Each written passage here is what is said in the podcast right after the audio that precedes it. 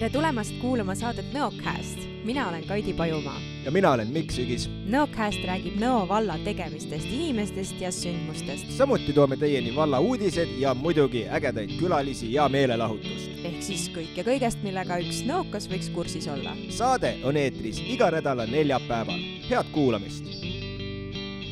tere hommikust, Mikk tere hommikust taas, Kaidi on kätte jõudnud neljapäev, on vahelduva pilvisusega ilm.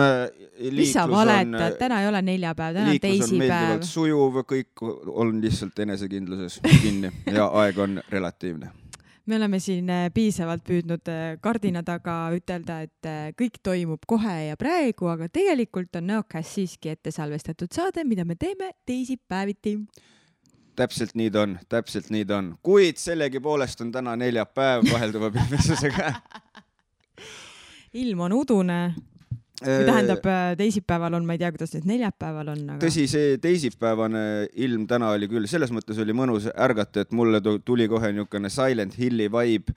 vaatasid aknast välja, nägid ainult udu ja siis seal kõndis keegi udu sees, tõenäoliselt inimene läks tööle, mulle meeldis mõelda, et see on koletist teisest dimensioonist, et see oli niisugune mõnus hommik, ühesõnaga Silent Hill väärt värk, soovitan mängida. kusjuures viimased hommikud on üldse alati olnud äh, udu, kui ma olen tööle sõitnud või kuhugi mujale sõitnud, eile oli jälle pikk tee tööle, sest ma äh, olin vanemate juures külas ja sõitsin sealt Otepääle. Ja see oli nagu nii huvitav ilm, ilm, huvitav ilm oli, et äh, päike paistis aga udu oli veel ja siis mõnedes kohtades hakkas udu juba hajuma ja siis ma mõtlesin, et ma ei ole kunagi nagu mõelnud, et kuidasmoodi udu hajub. ja siis oli nagu niimoodi, et maapinnast uduni oli umbes selline nagu, ma arvan, et noh, mingi pooleteistmeetrine nagu uduvaba osa, mis oli hästi-hästi selge mm. -hmm. ja siis ülejäänud kohal nagu kõik udu seisis, et hullult äge, ma korra isegi mõtlesin, et ma peatan auto kinni ja teen pilti. aga mul oli nii kiire, mul ei olnud aega, aga jumala lahe vaatepilt oli usun, usun. Ja tead, ma arvan, et on äh, parem, et sa seda pilti ei teinud, siis sa lihtsalt nautisid olukorda, sa muidu ei oleks olnud olukorras, vaid sa oleks keskendunud sellele, kuidas olukorda jäädvustada. jaa, aga tore ju ka ju teinekord vaadata selliseid pilte. eh, aga kui tihti sa selliseid pilte ikka vaatad? Vaata, need on nagu sellised, need on nagu need sellised laste esinemiste videod ja pildid. ma totaalselt vaatan, no kas sa ikka vaatad? ma olen ka kõik oma laste lasteaedade pidusid filminud ja pilte teinud ja, ja siis mõelnud, et tegelikult ma jälgisin kogu kontserti nagu läbi mingi telefoni ekraani, sellepärast et ma kogu aeg mõtlesin, et oo oh,, ma jäädvustan, jäädvustan, jäädvustan. ja kui ma järgmisel hetkel nagu satun telefonis nende piltide või videote peale, egas ma siis väga nagu ei vaata neid, et ma tõmban need arvutisse ära, ma tean, et nad mul on olemas ja kui ma teinekord tahan võib-olla midagi selja, selja Kaidi, tere hommikust, mis sul on täna? ja kui ma tahan teinekord seina peale midagi välja printida, siis ma kasutan ikkagi nagu neid äh, fotograafi tehtud äh, ilusaid nii-öelda ilupilte, eks ju et need mm -hmm. enda pildid on nagunii pooludused ja kuskil seljaga ja noh, tead, rapsides tehtud. jah, kuigi ma pean tunnistama seda, et äh, kui nüüdseks meie seast juba lahkunud minu kallis vanaisa küll jäädvustas meie kõikide, noh, minu, minu õe ja siis minu tädipoja siis, on ju, jah, vot nii on, kõik, kõik on õige ikka. Äh, meie sellised äh, kasvamisajad äh, jäädvustas tema üles ja tegelikult oli küll nagu ise vaadata tagasi seda, milline sa väiksena olid ja igasugused lasteaia lõpetamised ja need, neid on selles mõttes on hullult naljakas vaadata, et nagu appikene, mida meie vanemad mõtlesid, kui nad riietasid meid laps, lapsena siiamaani ma mõtlen seda, miks mul ema lasi mulle kasvatada rotisaba, pani mulle sinna alla pani, siis mõtles, et mm, selga sobiks sinna väga hästi rotisaba kõrvale niisugune teksasärgis või noh, teksariidest selline mõnus särk ja sinna peale läheks täpselt mucho bueno nahkvest.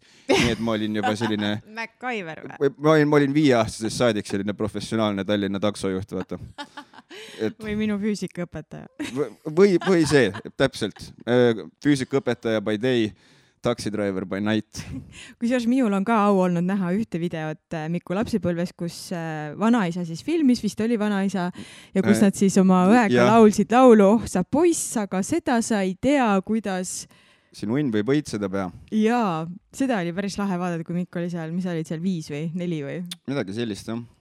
ja noh, ja vaata ikka, siis sa näed nagu seda ka mis sulle meeldis väiksena, mida sa nagu enam ei mäleta, näiteks minust on ka video sellest, kuidas on kõikide kunagine, ma arvan, lemmik teleseriaal Kodus ja võõrsil, mis on vist käinud mingi neli tuhat aastat või, hakkas käima siis, kui Jeesus sündis või mis iganes.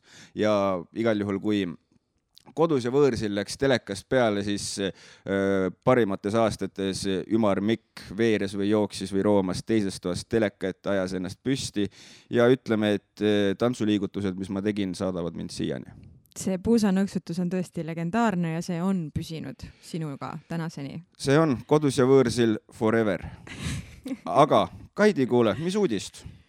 Uudis on selline, et äh, Tartumaa tunnustab parimaid õpetajaid. Tartumaa Omavalitsuste Liit tunnustab haridustöötajaid, hariduse sõpru ja haridustegusid ning kuulutab välja Tartumaa aasta õpetaja kaks tuhat kakskümmend üks laureaadid.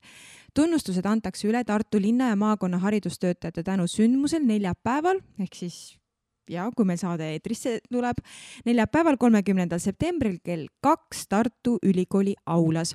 auväärse tiitliga tunnustatakse paljusid pedagooge, kellest igast kategooriast üks kandidaat, piirkondlik nominent on esitatud üleriigilise konkursile üleriigilised laureaadid selguvad teisel oktoobril Haridus- ja Teadusministeeriumi korraldataval galal Eestimaa õpib ja tänab.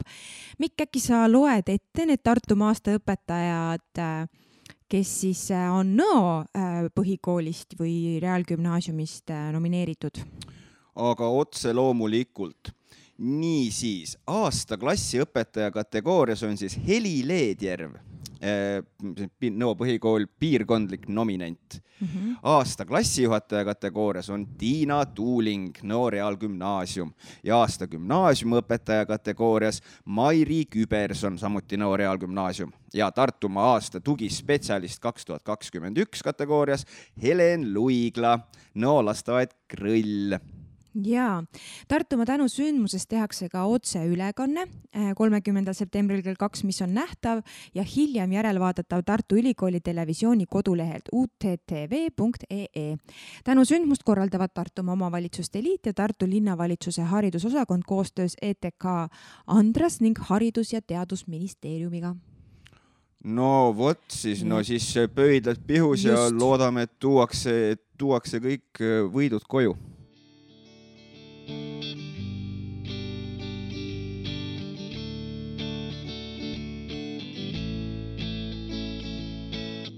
Kaidi, tead mm, -hmm. olin siis mina teel Tartu maanteel, sõitsin Põlva poole, onju.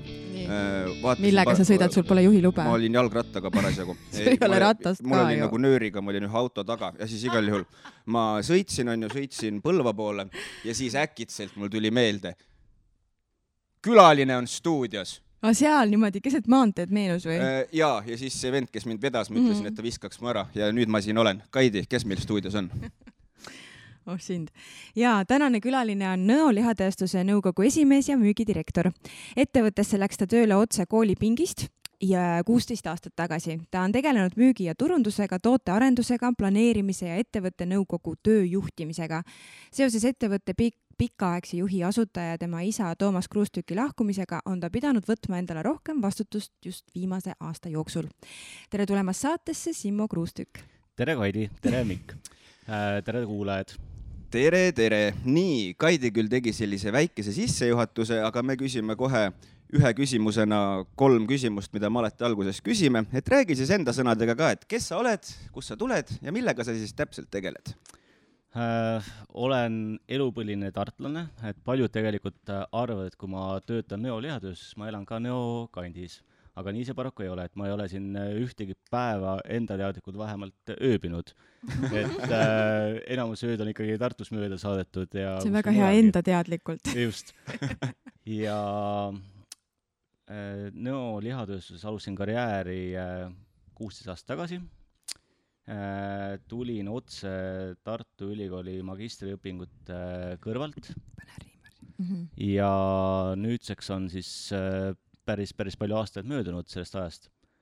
ja kui ajas veel rohkem tagasi minna, siis äh, mu esimesed mälestused Nõo lihatööstusega algasid üldsegi äh, seitsmendas klassis, kaheksandas klassis, mil äh, suviti sai käidud äh, Nõo lihatööstusväljastuses kaupa komplekteerimas mm. -hmm. et see tööpäev nägi selline välja, et hommikul kell kolm ehk siis öösel kell kolm istusin ratta peale koos oma pinginaabriga, mitte küll tandemratte, rattega, aga, aga kahekesi me tulime ja kell neli olime kohal, niisugune mõnus hommikune tunnikene Tartust Nõkku sõites oli virutav trenn tehtud ja hommiku siis hakkasime kaupa komplekteerima ja tööpäev lõppes hommikul kell kümme, ehk siis äh, kuus tundi sai äh, kõvasti äh, tööd tehtud. ja nii terve kolm kuud järjest, et kui sügisel ma taas korvpallitrenni jõudsin oma asjadega, siis võisin olla väga-väga rahul sportliku vormiga.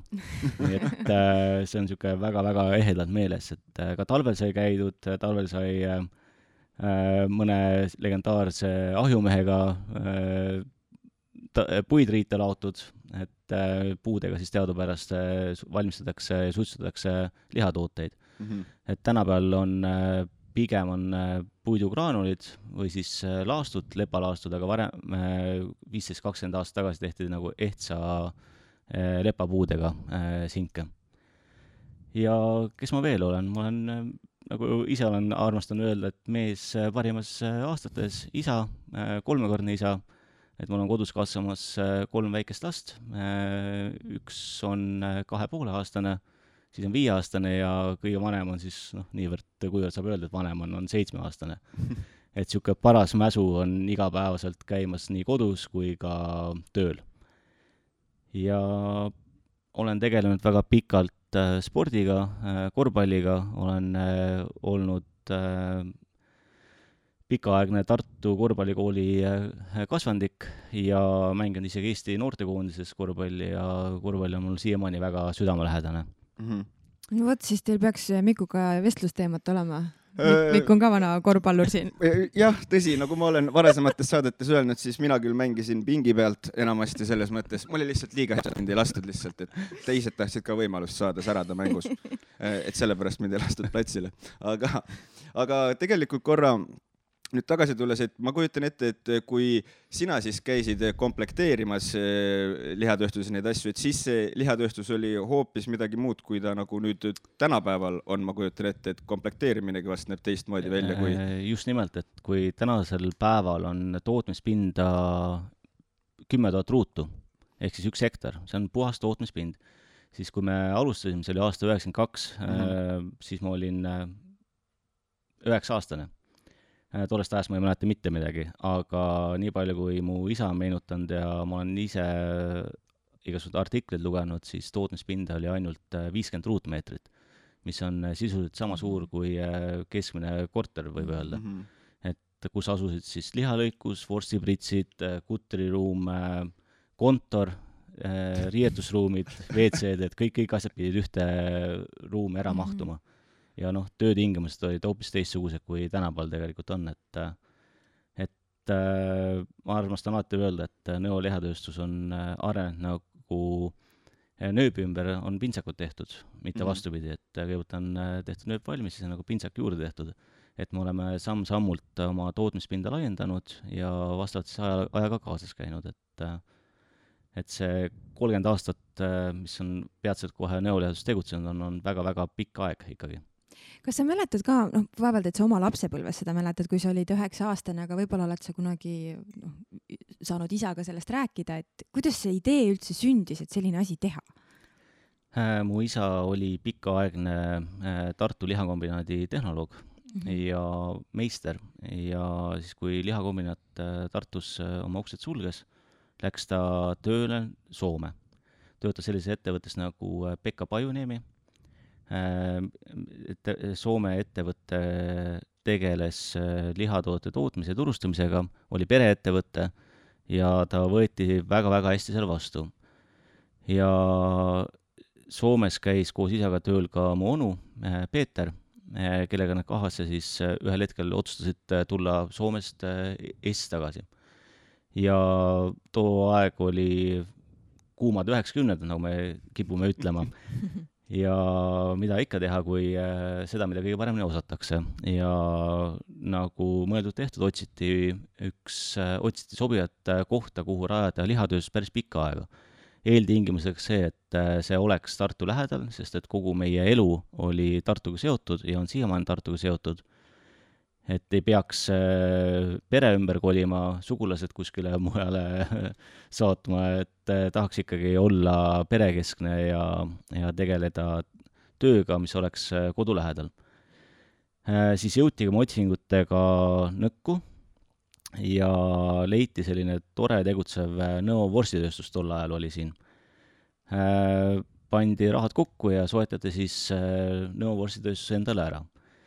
et esimesed aastad olid äärmiselt nagu, äärmiselt mässulised, nagu ma e-, eelnevalt juba mainisin, et kõike sai tehtud jooksvalt, õpitud jooksvalt, müüdud jooksvalt, et ma mäletan väga-väga ehedalt, kui äh, tooteid turu peale viidi auto pagasnikus, seakeresid toodi tööstuse auto pagasni-, pagasnikus mm, -hmm. et äh, see oli väga-väga põnev aeg, et niisugust aegu kindlasti enam ei, ei mm, -hmm. ei kordu mm. -hmm. ja isegi äh, algusaegadel on meeles see, et äh, toimusid suured äh, Venemaa koormate laadimised, et äh, ennem pandi auto, see reka äh, pandi väikeste autode poolt kinni et eh, jumala eest ära ei sõidaks, enne kui rahad käes oleks. Ja, ja põhimõtteliselt pool toodangust müüdigi Venemaale, isegi natuke rohkem mm, -hmm. kuni siis topelttollideni aastal üheksakümmend seitse, kui ma mäletan, eh, mil Vene turg täielikult ära kukkus.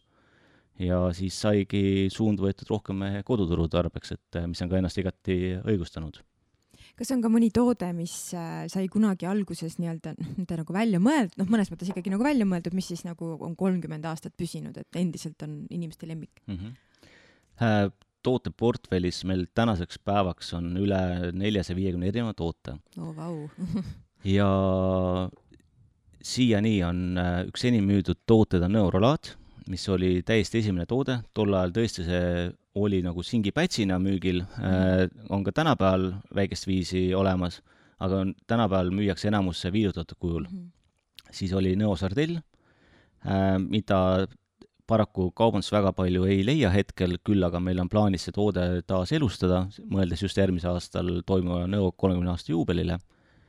Äh, siis oli miini, minipoolsuitsuvorst, äh, röövlipraad oli üks esimesi tooteid ja neid oli küll ja küll, et äh, on väga kahju sellest just, et niisugused väga head tooted, mis, mida me oleme aegade jooksul arendanud, on kuidagi ära kadunud turult et äh, toodete eluiga paraku muutub järjest-järjest äh, lühemaks mm. -hmm. et äh, kui varem oli, toode püsis turul vähemalt viis-kümme aastat, siis mm -hmm. on väga suur üllatus, kui toode on turul kaks-kolm aastat üldsegi, et aga millest see nagu tuleneb, kas ongi see valikuvõimalus on lihtsalt nii suur, et inimene nagu tüdineb sellest ühest maitsest või?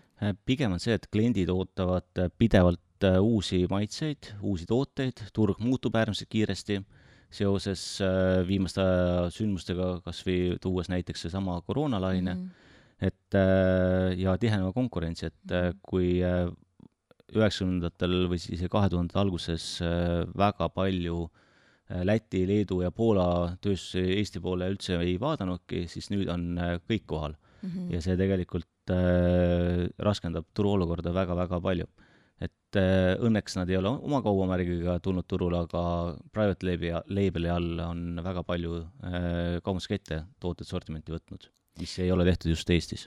Aga kuidas teil selle, ma muudkui küsin, sorry, sorry, miks sa varsti saad sõna, ausõna, ma luban sulle. ma olen kannatlik, ma olen kannatlik. Et äh, kuidas selle uue toote väljatöötamine nagu käib, et ma mõtlen, et noh, liha on liha, eks ju, kui palju sa suudad nagu ikka sealt midagi ägedat või uut välja, välja luua või noh, uut toota, et, et kas teil on mingisugune kindel meeskond, kes siis tegelebki päevast päeva sellega või? Äh, kliendid on meie kohta öelnud alati seda, et me oleme üks eesrindlikumaid ja põnevama tootearendusega ettevõtteid, lihatööstusi Eestis.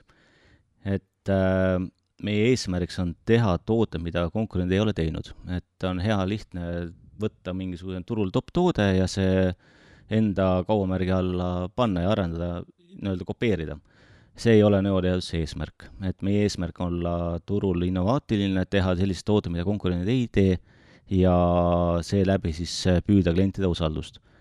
kõige tähtsam tootearenduse juures on, mida, mille osas me tooteid üldse teeme ja mida me oma klientide, tarbijatele lubame, on kolm märksõna. esimene on kvaliteet, teine on kvaliteet ja kolmas on ka kvaliteet. et äh, see on ka üks niisuguse lubadus, äh, mis, mida me oleme võtnud tarbijatele ja ka täitnud, et näiteks meie toodetes ei ole kondilihamassi mm, -hmm. mida me ei ole kunagi kasutanud ega plaani hakata kasutama. me oleme järginud viimastel aastal väga-väga jõudsalt seda, et toodetes oleks rasvasisaldus väiksem Äh, oleme vähendanud äh, soolasisaldust järk-järgult, äh, E kuus kaks üks ehk siis maitse tugevdaja on meie tootest välja võetud mm -hmm, ja me liigume selles suunas, et tooted oleksid järjest-järjest tervislikumad mm. -hmm. Nüüd küsimusele, kuidas toimub tootearendus, et tootearendust ei saa võtta ühe lausega kokku. et tootearendus on pigem, pigem selline pidev protsess, tooted võivad sündida üleöö tooted võivad sündida alles mitme aasta jooksul. Et kõik sõltub sellest, mis on turuvajadus, mis on klienti vajadused, mis on meil tootmise võimalused mm -hmm. ja mis seadmeparki meil on vaja ühel, ühel või teisel hetkel rohkem koormata mm. -hmm. Äh, aga äh, kui me üldse äh, kunagi tootearendusega nii-öelda süvitsi alustasime, siis äh, me leidsime Austriast ühe suurepärase partneri Äh, kes siis aitas meil äh, põhitooteportfelli hakata kujundama. Ja nendega meil on koostöö siiamaani jätkunud ja miks me nendega väga koostööd äh, oleme armastanud teha, on see, et nad suudavad teha selliseid maitseid meie jaoks, mida konkurendid ei paku. ehk siis Maamehe sink või Moskva täissuitsuvorst on kõikidel tootjatel erinev mm, -hmm. kuigi visuaalselt nad võivad tunduda ühesugused. et äh, et nii see on ja me oleme viimastel aastatel väga palju suunanud oma energiat ja ressursse koostööks ka tippkokkadega, et eh, suvetooted, talvetooted on arendatud näiteks Joel Ostriga koostöös mm, -hmm. Barbecue Sümfoniga, eh, FitLab on tulnud meile appi tooteid arendama, et just niisugust tervislikku suunda järjest-järjest rohkem promoda. ja siin saates võin ka vihjata, et äh, meil on tulemas üks hästi põnev projekt, mis on suunatud noortele. nii. ja esmakordselt äh, oleme jaanuaris aastal kakskümmend kaks, ehk siis äh, kohe-kohe varsti juba korraldamas toidu häkatoni mm, -hmm. äh, mille eesmärgiks on siis kutsuda üle Eesti noori arendama uusi tooteid, mõtlema kaasa, mida noored üldse võiks vajada ja me teeme siis Maaülikooliga koostööd selle raames ja päris mitme Eesti toiduspetsialistiga. et äh, me oleme mures, mida noored söövad, et äh, kui ma isegi vaatan oma tuttavaid või tuttavate lapsi, vane, aja, vabandust, vanusevahemikus viisteist kuni kakskümmend viis näiteks mm, -hmm. siis koolipuhvetist enamasti ostes on mis asjad seal? saiakesed. sai, sai, sai. saiakesed, krõpsud, Coca-Cola, mitte et nendel midagi viga ei oleks, aga neid ei tohi äh, väga palju tarbida paraku mm. -hmm. et äh, me ei tea, mida noored söövad mm ja me ei oska ja ei oska ka arvatavasti teised lihatööstusedki neile tooteid toota, mida siis set generatsioon näiteks võiks vajada mm. -hmm. et äh, see ongi siis selleks programm ja häkaton loodud, et välja selgitada, mida noored tegelikult tahavad. et äh, see saab olema päris suur väljakutse, tootearendus saab väga suur väljakutse olema mm, -hmm. aga eesmärk on natukene missioonitunnet ka vedada, et äh, pakkuda noortele midagi maitsvat ja tervislikku. see on Oho. väga lahe mõte jaa, see on, on, nii, jaa. mul on üks küsimus veel. palun, tulista. meil on aega äh, kui me rääkisime või noh, kui sa rääkisid siin tervislikkusest ja kõigest sellest, eks ju, et noh, ma tean, et äh, Nõo lihatööstus põhitooraine ongi ikkagi nagu päris liha, eks ju, aga kas te olete kuidagigi mõelnud selles suunas, et võib-olla äh, mingil hetkel pakkuda nii-öelda seda valeliha, et noh, just nendele inimestele ka või, või haarata just võib-olla seda turuosa, kes on siis nagu veganid või taimetoitlased esiteks äh, me oleme mõelnud selles suunas mm, -hmm. me oleme isegi muutnud ära eelmine aasta oma kaubamärgi, et me saatsime lihavürsti pensionile ja jätsime alles ainult nõo mm. -hmm. ja sellega seonduvalt me tulime turule taimsete toodetega meil on portfellis näiteks spinatipallid, meil on juustupallid, juustupihvid ja on plaanis neid tooteid veelgi turule tuua Äh, aga me ei taha öelda kunagi, et me oleme päris äh, vegetaarsete toodete tootjad, sest et see ei ole üldse usutav mm. -hmm. et kui hakkab üks lihatööstus tegema vege, äh, vegetooteid, siis -hmm. äh, ei pruugi väga hästi kõnetada ja sobida kokku. küll aga taimsed äh, tooted või kombineeritud äh, lihaga tooted on äh, meil portfellis juba praegu olemas ja on plaan neid tegelikult ka äh, suurendada, nende arvu. Noh, super, ma arvan, et see kõnetab väga paljusid. ma, ma tahan omalt poolt veel lisada seda, et äh, sellest küll hästi palju räägitakse mm. -hmm. aga tegelikult äh, taimsete toodete või vegetaarsete toodete tarbijaid on Eestis ikkagi ülivähe. et äh, Eestis on suurepärased tootjad, kes neid tooteid väga hästi teevad, suurepäraseid tuuakse ka mujalt sisse. Mhm. et sellel on kindlasti oma niisugune sihtgrupp olemas, aga see ei saa olema kunagi väga nii-öelda eesrindlik, et äh, et au ja kiitus, et äh, inimesed äh, söövad ja tarbivad neid mm. -hmm. aga see ei ole veel nii äh, äh, suure mahuga, kui äh,, kui näiteks lihatoodete tarbimine on. no te ei kujuta üldse ette, mis see protsentuaalselt on, palju, palju inimesed söövad liha ja kes siis nagu üldse ei söö? Äh, väidetavalt on üks protsent äh, Eestis inimesi, kes ei, söö üldse lihatooteid, ainult üks protsent? ainult üks protsent. oh, vau, no vot. Tõenäoliselt suurem osa sellest ühest protsendist moodustavad inimesed, kellel on mingid tervisehädad, kes lihtsalt ei saa süüa mingil põhjusel, ma usun. Äh, just nimelt, et äh, tervisehädadest rääkides, et äh, nagu, nagu te tõite välja, on maitse tugevdaja, Mm -hmm. et see ei ole küll otseselt äh, tervisega seotud, et kõike tuleb süüa mõistlikult mm. Mhm. et kui süüa väga palju tooteid või ühte teist komponenti endale mm. suust sisse ajada, siis see ühel hetkel muutub äh, muutub äh, ohtlikuks, aga pigem on küsimus selles, et äh, mida siis lihatooted äh, tohivad sisaldada, mida mitte, et et me oleme rääkinud tootearendusmeeskonnas väga palju sellest, et meie tooted peaksid olema laktoosivabad, gluteenivabad ja väga paljud nendest ka ongi, Mm -hmm. et üle ise, üle isegi poole nendest, aga me ei saa kunagi sada protsenti öelda, et nad on laktoosi ja gluteenivabad, sellepärast et äh, nad võivad sisaldada alati mingisuguseid jääke. Mm -hmm. mis tähendab seda, et äh, gluteen võib õhus ka ringleda näiteks Mhm, ja see võib äh, mõnele, kes on väga tundlik selles osas, äh, väga palju terviseprobleeme Mhm. põhjustada.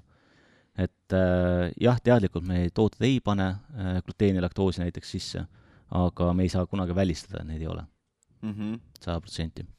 Aga ma tahtsin tulla korra selle juurde, et äh, tootearendusest me rääkisime, aga tulla selle juurde, et kuidas siis see nii-öelda äh, lehm või siga siis nii-öelda vorstiks ühesõnaga nagu jõuab, et kuidas nagu see protsess välja näeb, et isegi see mm, kvaliteet liha saamine, ma kujutan ette, ei ole päris see, et sa helistad suvalisele talumehele ja ütled, et kuule, viitsid mulle oma lehmad tuua. et äh, isegi see, ma kujutan ette, nõuab nagu suurt tööd, kuna lehmasid on ju ka angused ja miljon erinevat liiki ja liha kvaliteet erineb ja kõik see. Et kuidas nagu see protsess välja näeb, kui võib niimoodi küsida, kui saab Äh, küsida? nagu sa väga tabavalt äh, ka mainisid, siis üheksakümnenda alguses täpselt nii oligi. et helistasid suvalisele talumehele, küsisid, kas sulle leh-, lehm on veel elus ja kas ta tahaks saata kombinaati, et äh, sama oli ka seaga äh,. seoses äh, aja muutumisega ja nõuete muutumisega ja ja ettevõtte poliitika äh, noh, mingil määral muutumisega on see, et äh, head toodet ei saa teha ebakvaliteetsest toorainest Mm Mhm. et äh, tooraine on tegelikult lihatööstusele A ja O. Me ei räägi ainult lihast, me räägime kõikidest muudest komponentidest, me räägime ka maitseainetest, me räägime kas või veest, et äh, see peab olema ülikvaliteetne, ülihästi kontrollitud, et see ei sisaldaks mingisuguseid baktereid, kuni äh, lõpp-pakenditeni välja, et äh, ka see, mis pakend toiduga kokku puutub, peab olema toidule sobiv. et igasugune kile, igasugune kartong ei sobi üldse toiduga kokkupuutumiseks, et äh, ma tihtipeale armastan tuua ühte näidet, et et äh, näiteks kiirsöögirestoranides on äh, pakendid, mis on äh, toidu, mis võivad toiduga kokku puutuda, näiteks friikartulite pakendid. Mhm. et äh, need on kõik äh, ülihästi kontrollitud, aga kui pannakse kandiku peale leht, mis on trükitud suvalises trükikoja, töökojas ja valatakse sinna peale friikartulid, siis äh, see ei ole kindlasti toiduga kokku puutuv ja lubatud materjal. Et äh, ka niisuguste pisinüansside peale on pidanud hakkama üha, üha rohkem mõtlema. et kvaliteet on väga-väga oluline ja seetõttu siis me teemegi koostööd äh, ainult suuremate seakasvatajatega, et me äh, auditeerime neid, me jälgime loomade heaelu, et äh, me tahame olla veendunud selles, et tooraine, mis meile tuleb, oleks ülikvaliteetne, sead ei oleks stressis, sest Mhm. et kui on stressiliha, siis on see kohe ka lõpptootes näha. Ja, ja, ja me eelistame alati kasutada siis kodumaist toorainet. et äh, kodumaise toorainega ongi paraku see lugu, et äh, sealiha Eestis on isevarustatud tase kuskil kuuskümmend viis, seitsekümmend protsenti, linnulihal alla viiekümne ja veiseliha on tegelikult olemas Eestis ja küll aga tihtipeale ei ole stabiilselt seda veiseliha saada. Mhm. et äh, veiseliha on saada hästi sügiseti, kui on äh, tapuaeg, aga, aga aasta, aastaringselt on ikkagi lihatööstusel vaja. Mhm. ja kui me nädalas vajame suurusjärk äh, viis koormat äh, siga, searümpa näiteks, siis äh, ma küsin korra täpsustuseks, mis tähendab äh, viis, viis koormat siga nagu, mis see viis koormat nagu, Äh, viis siga, see ei ole viis siga. ei, ühes koormas on circa kakskümmend tonni.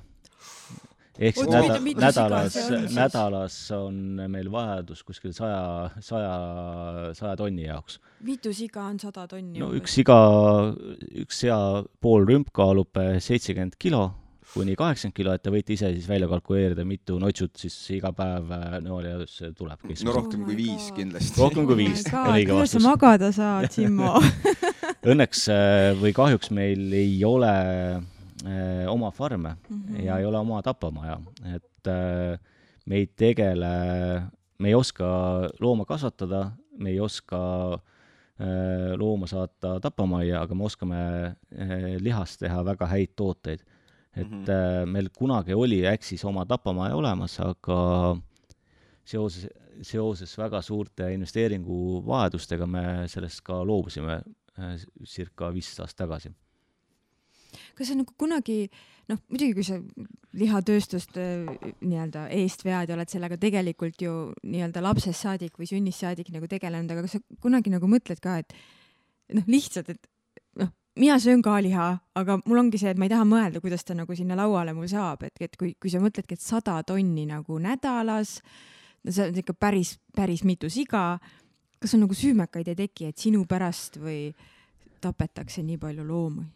Äh, meid külastas äh, päris mitu aastat tagasi juba Toomas Hendrik Ilves, kes oli Mhm. tolleaegne Eesti president Mhm. ja pärast äh, päev otsa majas viibimist, sõna otseses mõttes ta oli päev otsa meie majas, käies läbi iga nurgataguse koos oma meeskonnaga ja rääkides juttu meiega, ütles ta kuldsed sõnad. et maailmas on kaks asja, mida inimesed ei tohi näha. esimene on, kuidas valmistatakse lihatooteid ja kuidas tehakse poliitikat. pärast seda oli pikk paus ja parandas. nõolihatööstuse puhul see esimene postulaat ei kehti, et äh, ta veendus selles, et äh, tegemist on ülimodernse ja puhta ja kaas-, kaasaegse ettevõttega, mille üle tal oli igati hea meel ja seda sai kajastatud ka igal pool meedias ja me oleme tänapäeval üks äh, nii-öelda mod- modernsemaid ja kaasaegsemaid ettevõtteid.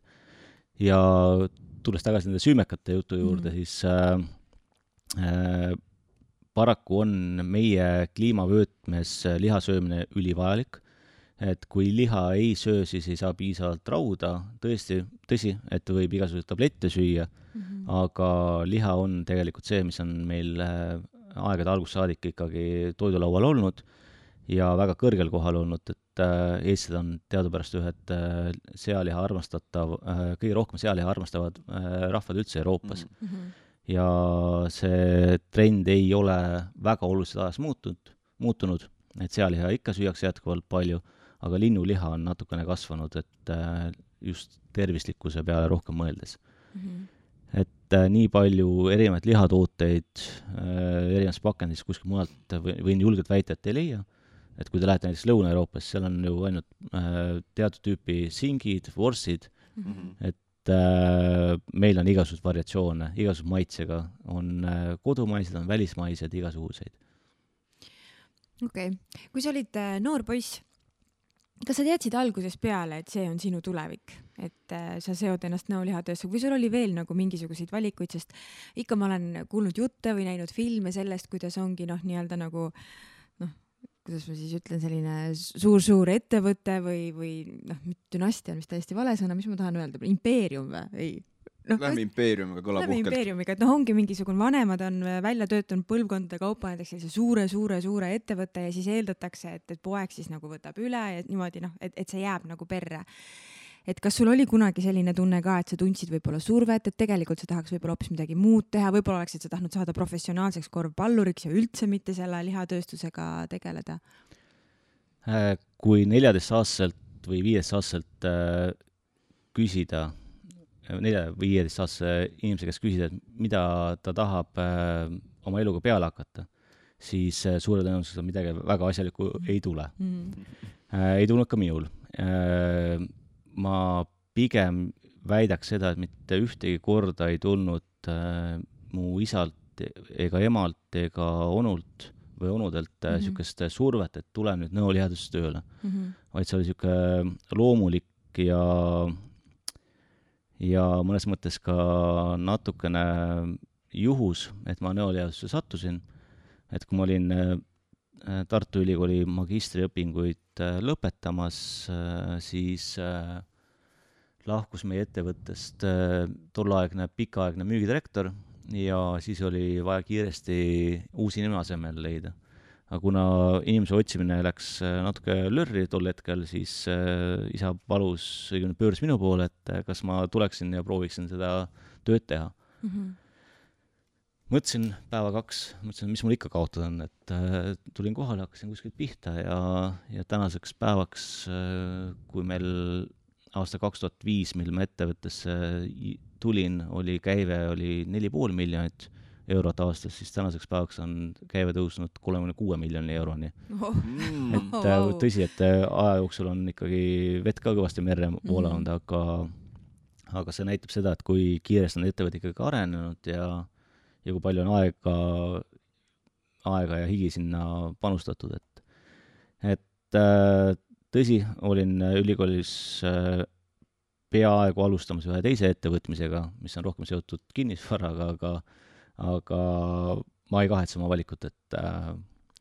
et ma usun, et toiduainetööstus on selline valdkond, kus igav mitte kunagi ei hakka mm -hmm. ja väljakutseid ja, ja tegevusi jagub kogu, kogu aeg mm. -hmm. ja ka on hea selles mõttes, et äh, inimesed peavad sööma. et kinnisvaraga näiteks on see, et äh, vahepeal läheb üles mm -hmm. graafik, vahepeal läheb alla, vahepeal on rasked ajad, vahepeal on paremad ajad mm. -hmm. vaadates praegu, mis väljas toimub, siis tundub, et on paremad ajad käimas sa ütlesid, et su esiklaps läks just kooli äh,, poisslaps, onju. ja praegusel hetkel sina ise oled, ma eeldan, seal kuskil kolmekümnendate lõpupoole mees parimais aastais. no väidetavalt ma olen kolmkümmend kaheksa vist, jah. okei okay,, no vot. kaua tegeled? no kolmkümmend aastat ikka veel jõuad panna ikka täie auruga. selleks ajaks on sul esiklaps enam-vähem sama vana kui sina praegu, mil sina tegelikult, ma saan aru, et kogu selle ettevõtmise üle võtsid selle õnnetu sündmuse tõttu, mul on siiras kaastunne. aga kas sa eeldad, et see esikpoeg võtaks siis sinult selle nii-öelda impeeriumi üle ähm,? See on pikk mõttepaus praegu. väga hea, tähendab, et oli hea küsimus. Et äh, tõepoolest, see on väga hea küsimus, et äh, ma kõigepealt ma soovin, et ta leiaks oma elus äh, ise oma kutsumuse. Päris tõsiselt ma ei saa teda kunagi survestada või sundida, minu ülesandeks on teda pigem õpetada, näidata, mis on ühe või teise valdkonna sellised eripärad, mis on väljakutsed ja ikkagi, et ta on, äh, ma usun, et inimene peab oma valiku ja oma tee ise leidma elus, et ei saa kedagi sundida ühte teist asja tegema, sest et äh, kui panna inimene ametisse, mille osas tal ei ole väljakutsu, äh, kutset mhm. kutsumust mm, -hmm. siis tal ei põle silmad, ta ei tee seda tööd südamega ja südamega tegijat tegelikult näolihasust on alati vajanud. et ma loodan, et ta saab väga-väga hea hariduse ja suudab ise välja mõelda, mis ta oma eluga peale hakkab mm. -hmm. minu ülesanne on lihtsalt, äh, minu ja abikaasa ülesanne on lihtsalt teda õigesti suunata, et, äh, et ta ei satuks rajalt kõrvale, nii nagu peaks olema kõikide lapsevanemate ülesanne väga ilus mõte, mulle väga meeldib. mul endal läks ka just esimene laps läks kooli nii et äh, minul küll mingit impeeriumit ei ole, aga, aga eks ikka on selles suhtes veits niuke.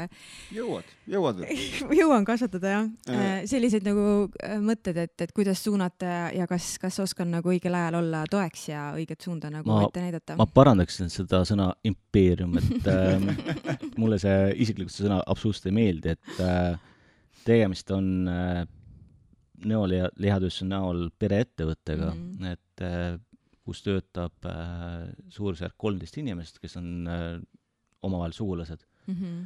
aga meie majas on väga palju inimesi, kes ei ole küll äh, noh, meiega sugulased, aga on äh, näiteks emad, tütred, isad, pojad mm, -hmm.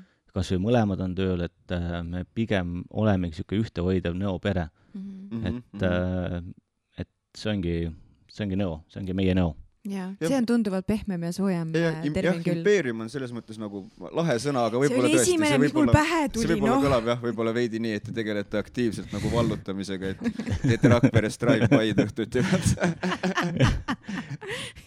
no, Neo võib-olla niisugune eesmärgiks ei olegi olla kunagi kõige suurem äh, lihatööstus äh, Eestis või Baltikumis, pigem me tahame olla alati eelistatuim lihatööstus Baltikumis.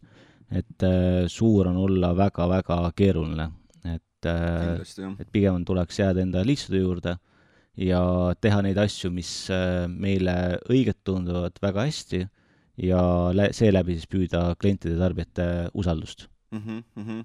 aga korra nüüd noh, sest hetkel ma saan aru, läheb ikkagi nõolihatööstusel selles suhtes väga hästi, võib öelda, ma saan aru. Äh, nõolihatööstusel on olnud stabiilne areng viimastel kümne-viieteist aastal, äh, väljakutsed on väga palju mm, muresid on väga palju, puhtalt juba kas või sellel näitel, et äh, järjest rohkem inimesi vaatab taimsete toote poole. ühelt poolt on see nagu mure, teiselt poolt on jällegi meie võimalus. siis konkurents on ülitihe, et Eestis tegutseb üle viiekümne erineva lihatööstuse nii palju? üle viiekümne. et äh, enamus nendest on tõesti väikesed mm, -hmm. äh, suuremaid või keskmisi on äh, äh, ainult käputäis, aga see konkurents on tihe ja järjest tihedamaks muutub, sest et äh, mitte ainult äh, lihatööstused oma tooteid ei konkureeri omavahel, vaid ka lihakaubandus, kaubanduskettide private label tooted tulevad järjest-järjest rohkem turule välismaalt. et see mhm, tegelikult äh, suurendab konkurentsi veelgi et äh, ja veel lisaks tarbimisharjumused, et äh, on väga palju räägitud e-kaubandusest e, e-kaubandus on tõusetrend mm, -hmm. Mida inimesed sealt tellivad, mida nad hakkavad tellima, seda me ei tea hetkel mm. -hmm. et meie kogemuse järgi kiiresti riknevat küll tellitakse, aga see ei ole väga, väga suur artikkel. et peamiselt kas WC-paberid, pesupulbrid, keelid, niisugused asjad on nagu hästi minev kaup mm. -hmm. aga kiiresti rikkunud kaupa veel ei tellita, aga me ei tea, mis saab viiekümne, viieteist aasta pärast mm. -hmm. võib-olla on äh, droonid lendamas igal pool toovad äh, vorsti ukse taha näiteks. jah, kas mitte Jaapanis juba ja seal juba ei toimigi selline droonidega lennutamine või? ma olen kuulnud isegi vahvaid lugusid sellest, kus droonidega Jaapanis äh, kurja, kurjategijad äh, veavad uimasteid ja siis politseid kasutavad enda droone võrkudega, et neid teisi droone kinni püüda. ja politseide sõnul ei ole neil aastaid nii lõbus olnud. lihtsalt see kõlab nagu ulmefilm muidugi praegu aga tegelikult, mille pärast ma seda, et praegu on hea, et küsisin, oli see, et ma korra tahtsin tulla selle juurde, et alati on põnev ikkagi kuulda selliseid eh, mitte nii toredaid lugusid ka, et aga kas on mingeid selliseid nii-öelda tumedaid aegu ka olnud, kus oli selline ma ei tea, kas me siit nüüd välja, välja veame nii-öelda äh, jah, neid aegu on päris palju olnud, nagu eelnevalt sai mainitud, oli Venemaa topelttollid, kui meil oli äri üles ehitatud Venemaa suunal. et kui ikkagi pool turust ära kukub päevapealt, siis mida edasi teha mm? -hmm. et et äh, see on samasugune olukord, nagu väga paljudel ettevõtetel juhtus siin äh, juba kaks aastat tagasi, kui esimene koroonalaine tuli mm. -hmm. et äh, või isegi rohkem, et lihtsalt ühel hetkel kadus näiteks turistid ära mm. -hmm. ühtegi turisti hotelli või restorani enam ei tule. ja mida siis teha? et ja paljud ei, ei vedanudki lihtsalt välja mm. -hmm. aga tänapäeval ma, me usume, et oleme suutnud Äh, sellised riskid maandada, küll aga on väga-väga suureks probleemiks äh, tööjõud. Mm.. et äh, probleemiks selle tõttu, et äh, inimesi lihtsalt ei ole, kes äh, oleksid valmis tulema äh, toiduainetööstuse tööle, et neid on ainult käputäis, keda me otsime tikutulega taga. noored ei taha tulla toiduainetööstusesse, et noored tahavad töötada kas pangas, kas kuskil IT-sektoris mm, -hmm. kas mhm. kuskil kontorites, et väga-väga suur tänu just nendele, kes meil on ja kes on meiega hiljuti liitunud, et äh, need on väga-väga kuldsed inimesed mm. -hmm. ja lisaks, äh, mis on äh, väga suur murepilv, on tõusvad kulud, et ühtpidi töötajad soovivad suuremaid palganumbreid näha, teistpidi on energia, teistpidi on igasugused aktsiisid, siis on transpordikulud, pakendikulud, mis on viimastel aastatel järjest kallinenud, tooraine kallineb et äh, lihtsalt äh, mure on selles mõttes äh, väga tõsine, et kas lõpptarbija ühel hetkel jõuab kinni maksta need äh, singi või vorsti hinnad mm -hmm. või, või mitte. jah. aga kas siis näiteks nende pakendite puhul, et ma saan aru, et seal on need äh, nõudmised siis muutunud selle kvaliteedi osas, et nad peavad olema spetsiifilised materjalid ja kõik need, aga kas siis nagu nii-öelda teie silmis on need nagu kõik need nõudmised siis nagu mõistlikud või, või on seal nagu mingit sihukest absurdi ka, mida täidad sellepärast, et lihtsalt pead täitma? ei, absurdi kindlasti ei ole, sest et äh, kõige tähtsam on toiduohutus ja mm -hmm. tooted peavad olema ohutult toodetud ja pakitud et äh, meil on juurutatud äh, päris mitmeid kvaliteedijuhtimissüsteeme meil töötab äh, kaks kvaliteedijuhti, kes igapäevaselt toote kontrollivad, teeme väga tihedat koostööd äh, BTA-ga, kes käib meil iga kvartal väga korralikke ülevaateid tegemas ja ja, ja pigem on küsimus selles, et pakendid lihtsalt kallinevad, et mm. see sai alguse tegelikult koroonalainel alguses, siis oli Suessi kriis veel lisaks mm -hmm. ja ühel hetkel me jõudsime olukorda, kus hind oli põhimõtteliselt kaks või kolm korda kallim, aga meil oli valida, kas me võtame selle hinnaga või üldse ei saa midagi toota. et mm -hmm. see on paras väljakutse tegelikult kindlasti ka järgmistel aastatel, et mm -hmm. kuidas äh, optimeerida oma tooteportfelli, kuidas efektiivsemalt toota ja kuidas automatiseerida. aga lihatööstuse puhul on automatiseerimine ülikeeruline, sest et võtame kas või notšu no, iga notšu on ju teoreetiliselt erinev, et ei ole ju võimalik äh, robotitega hakata notšut äh, äh, lõikama. vot just sinna ma tahtsingi äh, jõuda ka, et, et kindlasti, no kindlasti olete ju palju asju selles mõttes juba teevad masinad, aga mis siis on nagu mõned sellised siis tööd, mida lihtsalt ei saa mingisugune robot vähemalt hetkel veel nagu teha ja kus on see inimese käsi ja hool nagu hädavajalik äh,? lihalõikus on üks äh, selliseid osakondi, kuhu ei saa paigutada robotit.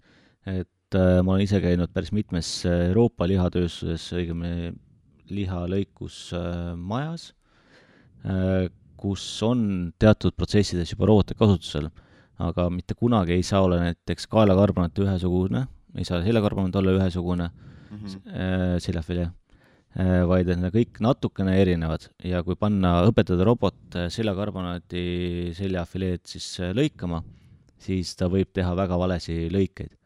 et, äh, et nii see paraku on, jah. kas just sellele mm. ametipostile on siis kõige raskem inimest leida või? et sa enne mainisid, et need inimesed väga ei taha nagu tulla või just nimelt nagu noored, et mis on see töö, mida võib-olla kõige rohkem siis nagu peljatakse või mitte ei põlata, põlata põlgama, mis halb sõna on? kõige raskem on leida spetsialiste, äh, kes oleksid erinevates osakondades äh, liinioperaatorid, nad oleksid kas selleks koolitatud või oleksid valmis ise saama koolitust mm. -hmm. et äh, lihalõikajaks äh, õpib äh, meie kogemuse järgi kuus kuud kuni üks aasta oh., et jõuda selle tasemele, kus on meie praegused lihalõikajad mm. -hmm. meil käis paar nädalat tagasi majas näiteks Maalehe ajakirjanik proovimas, kuidas on liha lõigata mm. -hmm. tema suutis kolme tunniga lõigata kuusteist kilo liha kuusteist kilo, kui lihalõikaja keskmiselt lõikab päevas kolm tonni oh! liha nii et äh, võite ise arvutada, kui kaua läheb aega, et ta jõuaks sellisele tasemele, et äh, ta oleks sama, sama efektiivne. oota, aga mis asi, mi-, mi-, mi-, kuidas see, kas ta siis teeb nii väledalt lihtsalt või ongi mingi tehnika, mille sa lihtsalt omandad ja see jääb sul käe sisse või? see on täpselt nagu äh, ujuma õppimine või rattaga sõitmine, et kui sa kord ära õpid selle, siis sul jääbki nagu käe sisse või keha sisse see. et äh, iga algus võib raske olla, aga väljakutse ja tegelikult lõpptulemus on äh, väga hea, sest et äh, lihalõikajad on väga hästi tasustatud meie majas. Mm -hmm. ja sama võib öelda ka teiste spetsialistide osas, et äh, iga päev otsime neid tikutulega, iga päev kas seal on siis ikkagi mingi konkreetne masin, see ei ole ju ikka päris niimoodi, et ta tavalise noaga ju lõikab, onju? tavalise noaga. ongi tavalise noaga, ei ole noaga. see, mis seal kaubanduskeskustes või kuskil on, et olge head, et villutage mul see light vorsti ära ja siis ta ei, et see on äh, teatud protsess on meil automatiseeritud, aga põhitöö ja lõpptulemus ikkagi viimistleb äh, ühe väikse noaga lihalõikaja okei okay,, vahepeal tuleb nuga tervitada, nugasi mm -hmm. vahetada, aga põhimõtteliselt suures pildis on see nii no vot, issand. ma olen vaadanud Youtube'ist videosid, kuidas äh, nagu metslooma lahti lõigatakse, mulle tundus see nagu video pealt tunduvalt kergem, kui tuleb välja, mis ta päriselus on aga mina mõtlen, et võtame suuna nagu rohkem äh, sinu poole, et ja. kes on, kes on Simmo, kui sa parasjagu pereettevõtet ei juhi, mis sulle veel meeldib teha äh,? viimased seitse aastat on mu põhienergia läinud laste kasvatamisele, äh, abikaasa aitamisele, et äh, kui ma jõuan koju, siis ootab mind kolm väikest põrsakest. kõik algavad A-tähega. ei ole nihv, nihv, nahv, nuhv, nuhv, eks ju. Nendega tegelikult tegelemine võtab hetkel põhiajast, et vahepeal üritan ka jõuda ise trenni, nendega endal leida aega abikaasal leida aega. et äh, see on viimastel aastatel päris suur väljakutse, et äh, aga ennem seda oli, oli rohkem vaba aega, et siis äh, sai ka hobidega tegeletud, et äh, korvpalli sai juba mainitud mm, -hmm. et sai mainit- äh,, olen ka surfamisega päris aktiivselt tegelenud mm -hmm. mingitel aastatel, rattasõiduga, natuke jooksnud, kui joosta ma ei jõua üldse kuna korvpall on oma hele jätnud, et äh, ükski korvpallur pole jooksumees olnud mitte kunagi, nii et mm. kõik täi, kogu aeg jooksevad ju. jah, aga täistallaga ja, ja pikka distantsi korvpallurid mitte kunagi ei suuda joosta. vähemalt ma ei ole näinud sellist. jah, seda jah, seda olen mina ka kuulnud, et, et ta nii on. aga millega sa ennast maandad? eks äh, kõige parem maandamine vast ongi pere, et äh, mulle meeldib äh, tööle minna ja mulle meeldib ka koju minna, et äh, mm. Kui oleks kuskil nagu midagi valesti, siis äh, ei saakski ennast maandada, et äh, ja igasugune sport on ka alati abiks, et äh, kui ma ikkagi lähen näiteks purjetama, olen tund aega mere peal, pulss on sada seitsekümmend keskmiselt mm -hmm., kusjuures päris tõsiselt, siis äh, sa muule ei saagi mõelda, et äh, tormiga merele minna on väga äge, väga äge. Issand, mina, mina käisin äh, suppamas see aasta esimest korda ja täpselt sellel ajal, kui vesi oli, ma olin Saaremaal, vesi oli, no vesi oli sama soe kui õues oli mm, -hmm. see oli nagu täiesti ulme. ja noh, lained olid muidugi mere poolt ka, et ta tõi mind kogu aeg nagu ilusti randa. see ilmselt ei ole surfamisega võrreldav, aga, aga hästi tuuline oli ja tegelikult see instruktor nagu ütles ka, et, et noh, et, et olen nagu ettevaatlik, et noh, õnneks meri oli nagu hästi madal seal äh, rannas, eks ju aga, aga saada sinna supplaua peale püsti ja siis püsida nagu seal, et see oli, see oli nii kaif, see oli nii kaif tunne lihtsalt. Ja ma ei kujuta ette, surfamisega on vist nagu ikka hoopis teise, teine tehnika ka. see on hoopis teine jah, et mm -hmm. ma täpsustan, et on äh, windsurf, mitte äh, lihtsalt äh, surfamine, vaid mm -hmm. et mhm. ikkagi purjelauaga sõitmine mm. -hmm.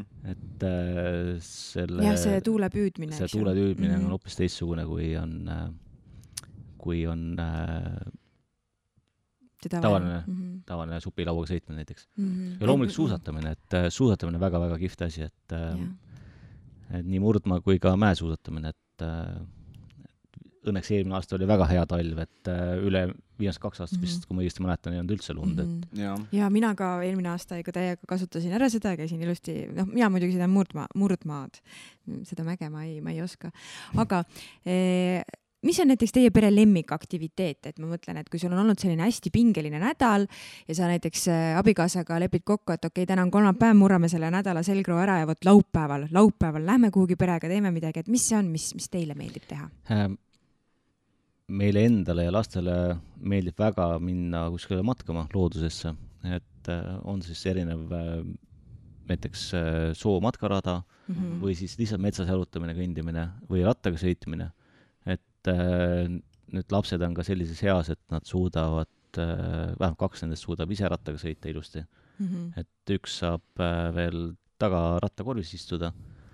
et see on üks niisugune põnev tegevus. teiseks on meil niisugune pelgupaik Hiiumaal, kuhu me mhm. saame suviti ära põgeneda ja, ja seal olla oh,. mis on, noh, meri on see, mis alati on mm -hmm. mind isiklikult väga kutsunud, et mm -hmm mis tähtkuju sa oled? Sõnn mm.. ma just mõtlesin, et tavaliselt veemärkidele väga meri meeldib. võib-olla on, ma olen merisiga, et appi kui hea. aga ma ütlen, et see kahepoolene istub sul toolis, tead, minu neljane istub ka veel rattatoolis, ta ikka, ikka üldse ise ei viitsi sõita mm. ikka issand ja mul on ma siin mõned nädalad tagasi saingi mõnusa koormuse, et, et tahtsin suuremat poissi saata jalgrattatrenni, mõtlesin, et ise rattaga lähen ja panin väiksema siis enda taha ja mul linnaratas, mõtlesin, ma mõtlesin päriselt, et ma lähen lolliks peast, nagu see oli nii raske. esiteks see linnaratas ise on nagu nii raske ja, ja see nelja-aastane seal taga oma seitsmeteist kiloga, eks ju, ja siis veel enda kaal ja mäest üles see oli viimane kord, kui ma selle ratta sealt keldrist võtsin. samas lihas kasvab, lihas kasvab, noh. mulle eelmine nädal ütles üks hea, hea trennikaaslane, et äh, käis arsti juures, arst soovitas rohkem rattaga sõita mm. -hmm. Ja siis läks koju ütles naisele, et äh, ma lähen rattaga sõitma. ajas äh, garaažist välja mootorratta ja läks onju, sai kaks tundi vaba aega endale kaval, kaval, kaval Öeldakse, et loll võid olla, aga kaval peab olema. tõsi, tõsi, nii ta on, nii ta on. ja naine ei saa mitte midagi halvasti öelda arst soovitas. arst soovitas sa ütlesid, et sul oli hästi palju nagu muid või noh, mitte hästi palju, et aga oli mitmeid hobisid, et äh, on sul veel midagi, millega sa võib-olla tahaksid rohkem tegeleda, aga ei ole aega äh,? sama purjetamine ongi tegelikult mm, -hmm. millega ma tahaks rohkem tegeleda, aga lihtsalt äh, see võtab kui minna korralikult ja teha seda asja, siis võtab päev otsa mm. -hmm. et Tartu kandis on ainult Saadjärv ja Võrtsjärv, mis on niisugune mm -hmm. lähedasemad kohad ja noh, seal käib poole päevaga ära, aga kuskile mere peale minna Tartu kandist on ikkagi noh, päev otsa ära, äraminekut. no Peipsi on ka vist suht kaugel, aga äh, Peipsi on ka, aga seal ei ole häid äh, kohti, kus nagu käia, et ah, okay. mingid kohad leiab, aga mm, -hmm. aga, aga mis ikka... Eestis on mm, sinu jaoks parim koht siis purjetamiseks? Hiiumaa. Hiiumaa mm., jah. et äh, seal on väga-väga palju häid randu ja, ja, ja häid tuuleolusid aga kui rääkida veel millest, mida tahaks teha, et tahaks nagu lihtsalt võtta ratta ja kuskile nagu sõita. et äh, kas naisega või siis äh, sõpradega, et, äh, et niisugune rattamatk oleks ka päris põnev väljakutse. jaa, rattamatkad on tõesti väga mõnusad asjad, ma mäletan kui mina laps olin, siis minu kallid vanemad koos oma sõpradega käisime rattamatkadel, no nagu Väike-Pakri, Suur-Pakri ja nagu saarte peal. ja see oli selles mõttes ikka no erakordne reis, et nagu rattaga sa said nagu kohtadesse, kuhu sa nagu muidu nagu mitte mingit viisi ei saa, et selles mõttes see on super mõte, kindlasti soovitan seda rattamatka asja teha. Minu suur unistus on ka tegelikult mitte, ei, ei ole üldse seotud rattamatkaga, aga Hiiumaaga, et mina mäletan, et kõik minu ilusamad äh, lapsepõlvemälestused on seoses sellega, kuidas äh, vanematega sai mindud Hiiumaale, meil oli seal väike niisugune nagu ta oli siis kala, kalameeste mingi majake ja seal oli see paadi, paadi, paadisadam, niisugune väike paadisadam. Ja, ja seal me nagu ööbisime ja need kadakad ja asjad, et noh, Hiiumaale väga tihti ei jõua, Saaremaale kuidagi jõuad nagu või noh, jõuan nagu rohkem millegipärast.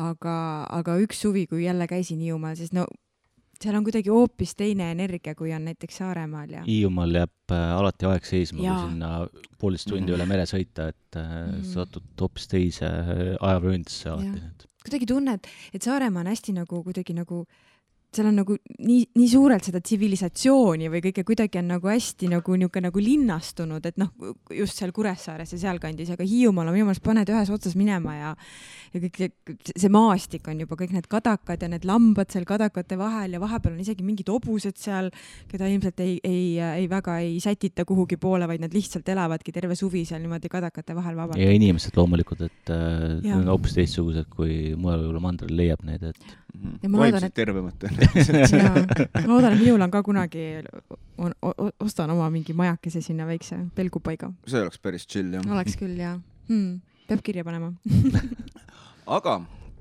tuleme veel korra siis äh, tagasi veel äh, lihatööstuse juurde ka, et, et mis siis äh, need tulevikuplaanid veel on, et sellest toiduhäkatonist sai natukene juba korraks mainitud, aga et mis veel ähm,? Meie eesmärgiks on äh,, nagu sai eelnevalt mainida ka, mainitud, olla eelistatum äh, kodumaine lihatööstus äh,. me oleme võtnud areneda kuskil kasvada viis protsenti aastas mm, -hmm. nii kiloliselt kui ka käibeliselt.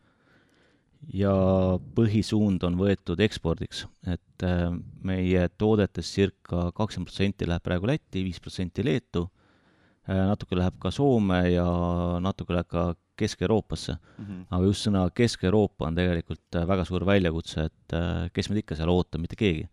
et paraku on Eesti lihatootjaga niisugune olukord, et meil ei ole niisuguseid äh, traditsioonilisi rahvusvaheliselt tuntud tooteid, nagu näiteks hispaanlastel, itaallastel on näiteks äh, chorizo äh,, fuet mm -hmm. äh, ja nii edasi.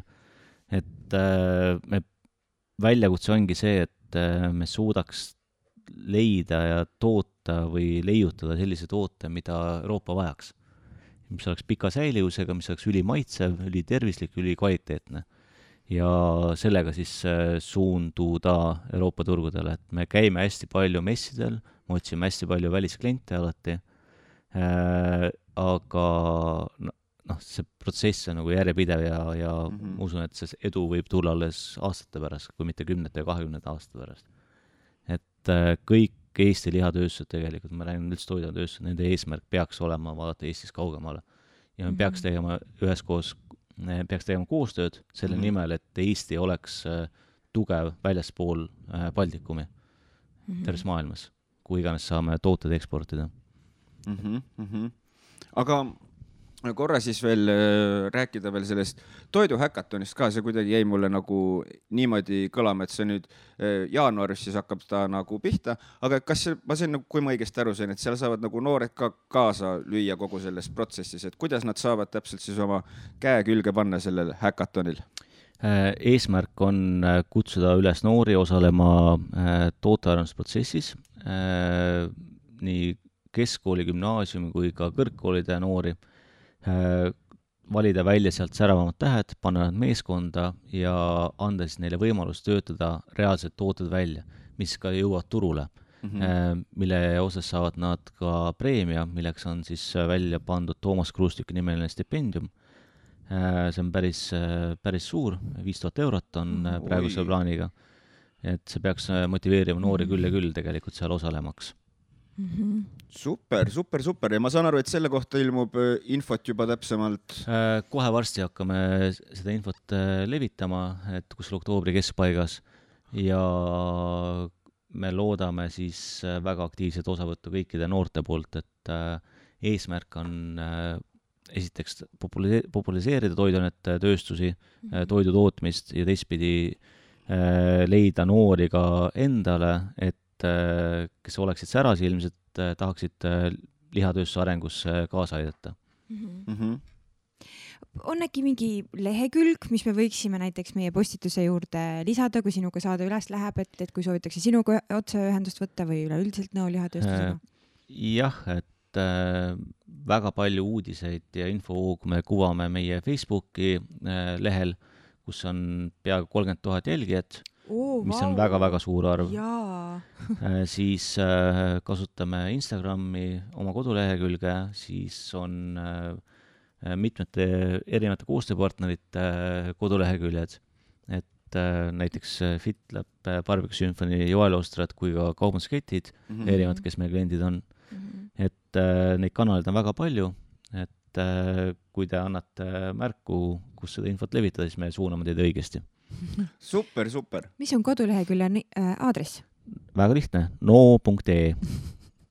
oh, jumala hea koduleht kas te parasjagu ka hetkel otsite kedagi endale tööle, kui keegi nüüd kuulis, et oi, et mina tahaks küll Äh, meil on, just, meil on äh, hetkel vaba nelikümmend ametipositsiooni. nelikümmend? nelikümmend mm., keda me otsime tikutulega taga. Äh, kui me räägime spetsialistidest, meil on vaja leida inimesi lihalõikajateks, pakendusoperaatoriteks, vorstioperaatoriks, väljastöö, väljastöötöötajateks, spetsialistideks ja nii edasi kui ka kontoris tootespetsialistideks, müügiosakonda tööle ja finantsosakonda tööle, et neid ametipositsioone on päris, päris palju. et äh, kui meil on eesmärgid äh, jätkuvalt äh, areneda, kasvada, siis me vajame häid inimesi. ja kust ja selle kohta infot leiab? kõige parem ongi, kus infot saada, meie sotsmeedia, siis on meie kodulehekülg, seal on eraldi rubriik tööpakkumised Äh, või siis otse võtta ühendust meie personalijuhiga, kelleks on Jana mm -hmm. ja kontaktid on kõik saadaval siis meie kodulehekülje peal. super. meie aeg tiksub taas armutult meie kahjuks. Nii ta on, nii ta paraku alati on. oleme jõudnud meie traditsiooniliste küsimuste juurde, mida me alati meie külalistelt küsime Mikk, kas sa teed otsa lahti? Äh, jaa, ma teen siis sellise raskema, selle raskema küsimusega. see, mis alati toob kaasa eetrivaikuse, nii et ära ehmu, palun et äh, kas sul on mingisugune fakt iseenda kohta, mida enamus inimesed sinu kohta ei tea? vaikus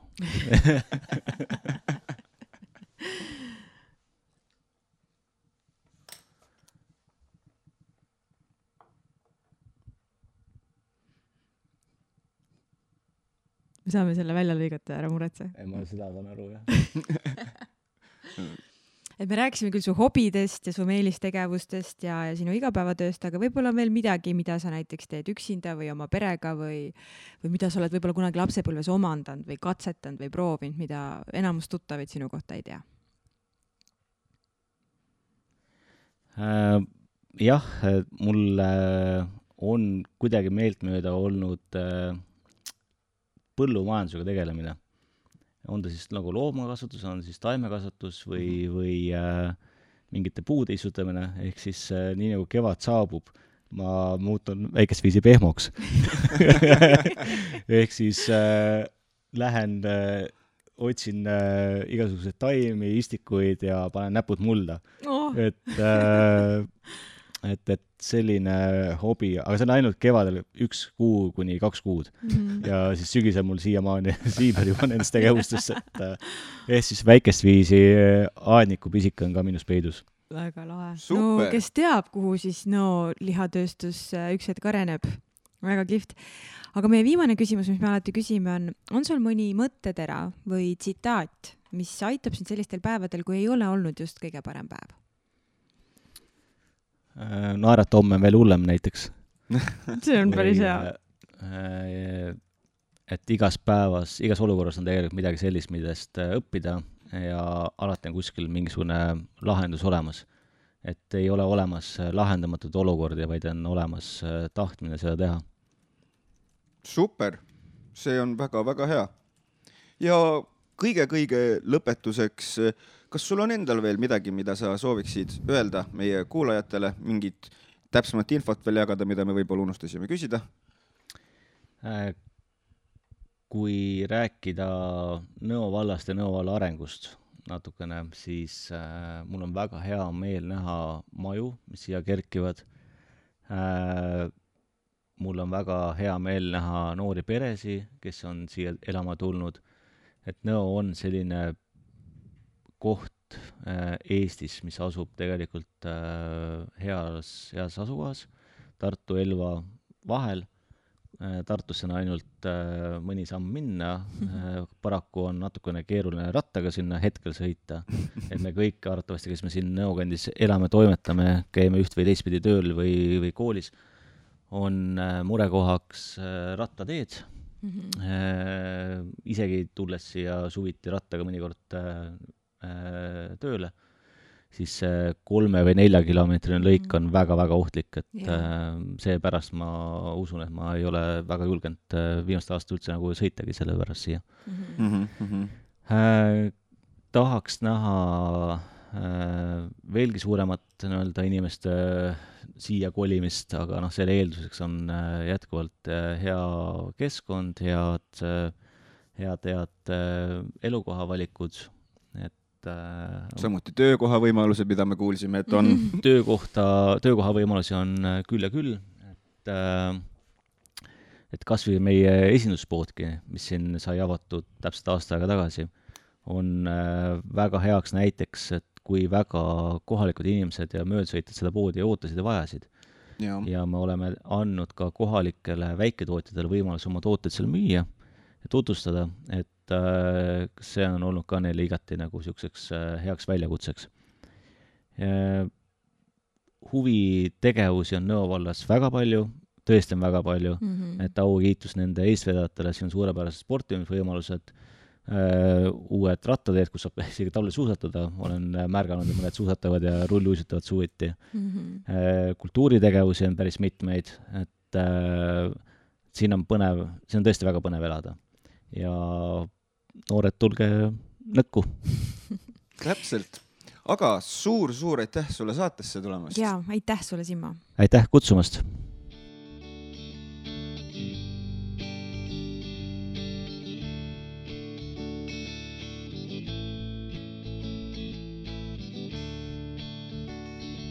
kas sa tead, Mikk, et teisipäeval, viiendal oktoobril on õpetajate päev? Kusjuures äh, ma olen sellest kuulnud, mida õpetajate päev endast kujutab? no vot, ma just mõtlesin, et äkki sinul on mingisugune vahva lugu enda lapsepõlvest õpetajate päeval. ma tean, et, et kas õpetajate päev, kas õpetajate päev, kuna, kuna seda tehti koolis, vaata, kui, kui, kui need õpilased on õpetajad? minu meelest seda tehtigi õpetajate päeval päeval. ja kus õpetajad siis äh, istuvad õpetajate toas jalg üle jala, joovad kohvi ja vaesed õpilased siis peavad äh, rabama ja andma edasi teadmisi, mis nad siis on nende aastate jooksul omandanud. mm,. ja, ja, ja vist oli jah. vaata, vaat mul vist ei ole mingit sellist head päeva, sest nagu need päevad, kui meil olid õpetajate päevad, kus me oleksime pidanud olnud siis sa puudusid.